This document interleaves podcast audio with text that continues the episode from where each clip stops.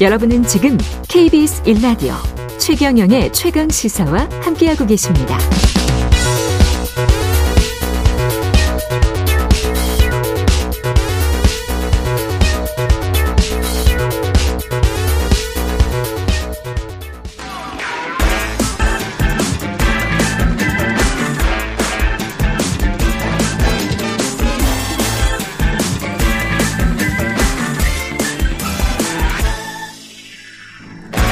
네, 최경영의 최강 시사 한 번 더 뉴스 오늘은 오마이뉴스 과구신 기자와 함께하겠습니다. 안녕하십니까? 네, 안녕하세요.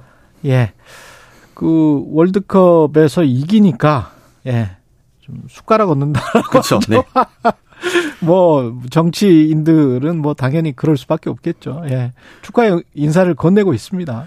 네, 뭐 많은 네. 분들이 이제 축하 인사를 건네는데 축하만 하는 게 아니라 네. 본인의 정치적 목적에 숟가락을 살포시 얹는 분들이 꽤 많아서 정치적 메시지도 이제 엉겁결에 네, 의도적 그렇죠. 엉겁결에가 아니고 이제 살짝 이제 그, 예 설탕이나 소금 타듯이 이렇게 타는 거겠죠. 네. 예. 그래서 이제 여권 인사들 코멘트가 특히 좀 언론의 조명을 많이 받았는데요. 예. 안철수 의원이 아무래도 당권 주자이다 보니까 음. 총선은 당 대표와 당 대표의 싸움이다. 축구가 감독과 감독의 싸움인 것과 비슷하다. 이렇게 얘기를 했습니다. 아, 당 대표가 중요하다. 네. 그러면서 이 벤투 감독이 처음 부임했을 때도 아 이런 빌드업이 우리와 잘 안 맞는다 이런 우려가 많았는데 음. 하지만 결국 벤투 감독의 4년간의 뚝심이 한국 축구를 유럽 스타일로 변화시키는데 성공했다 이렇게 평가를 하면서 국민의힘도 다음 당 대표가 누가 될 것인가에 따라 총선의 결과가 달라질 거다. 즉 벤투 감독의 뚝심을 보여준 것처럼 국민의힘을 변화시킬 유력한 당 대표 본인이 되어야 된다. 이런 식으로 이야기했습니다. 내가 벤투다. 거의 뭐 그런 거죠. 네. 또 동일시 하시는 거죠. 약간. 예. 네네. 16강 진출을 이게 야당이나 노동계, 화물연대 파업 뭐 이 갈등과 연결짓는 그런 여권 인사들도 좀 있었고요. 네. 예. 일단 나경원 저출산 고령사회위 부위원장이 음. 손흥민 선수의 멘트를 인용했습니다.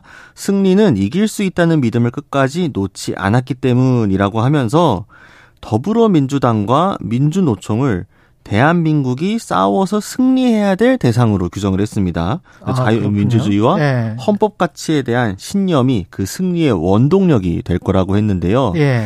이제 윤석열 대통령이 그 법치에 대한 그 특유의 신념으로 법과 원칙에 따라서 해낼 것이라고 하면서 이 신념이 대한민국을 승리로 이끌 것이다. 이렇게 강조했고요. 음. 홍준표 대구시장도 한마디 했는데요. 예. 월드컵 16강 진출을 환영하고 이태원 참사와 강성 노조의 패악에 우울했던 대한민국에 서광이 비치는 것 같다. 이렇게 이야기했습니다. 재밌네요. 예. 해석은 뭐 들으시는 예. 분들께서 알아서. 알아서 하셔야 되는 거니까. 뭐 내일 새벽에 펼쳐질 브라질과의 경기에서도 이제 거리 응원전이 있을 것 같은데 일단 허가는 나왔고요. 예. 네, 그러니까 뭐 허가가 나오냐 안 나오냐를 가지고 사실은 이해가 있었는데 사실 새벽 새벽 4시죠, 이게. 네, 새벽 4시 경기라서요.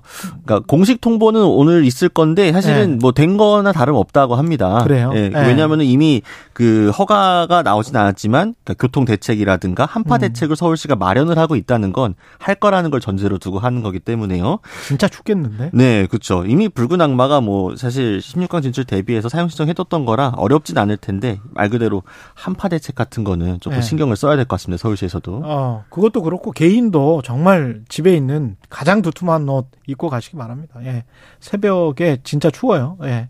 대전은 지금 마스크 착용 의무 자체 해제 예고. 그러니까 대전 광역시 여기는 어, 마스크 실내에서도 착용 안 해도 된다. 뭐 이렇게 지금 이야기하는 거예요? 그러니까 중대본에 네. 어, 15일까지 명확하게 얘기 안 해주면은 우리는 음. 자체 행정명령 발동해가지고 실내 마스크 풀겠다. 12월 이렇게. 15일까지. 네, 그래서 어. 이제 공문을 보낸 겁니다. 예. 그래서 방대부는 사실 굉장히 좀 당황한 눈치고요. 예. 단일 방역망이 중요하기 때문에, 음. 그러니까 자체적으로 강화하는 건 상관없는데 자체적으로 완화하는, 완화하는 건 좀 위험하다라고 이야기를 하고 있습니다.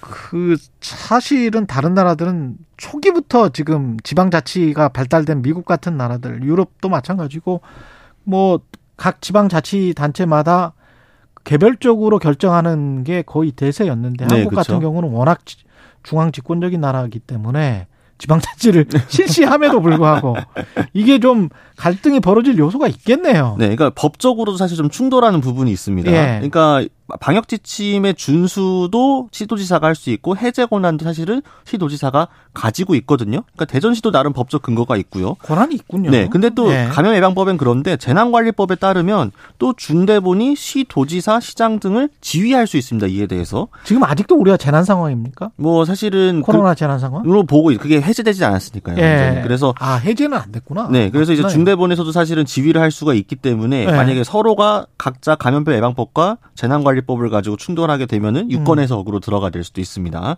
음. 그래서 일단 저 방대본은 그런 최악의 상황을 피하기 위해서 잘 말아라. 협의해 보겠다 대전시와. 원래 정부는 내년 한 봄쯤 내년 3월 그런 이야기를 했었던 것 같은데. 네, 그죠? 그러니까 검토를 하고 있지만 이번 네. 동절기 재유행이 좀 위험하기 때문에 요걸 그렇죠. 파도를 넘고 나서 검토해 보겠다 이런 입장이었죠. 지금 또 그리고 한참 겨울에 다른 감기랑 막 섞여 가지고 좀 유행을 하고 있는 건 같아요. 네, 지금 사실 그이 추위는 좀 좋지 않은 편이긴 하죠. 그렇죠. 사망자도 뭐 수십 명씩 나오고 있는 것 같고 그런 걸 생각해 보면 대전시가 조금 자제를 해줘도 괜찮을 것 같기도 하고.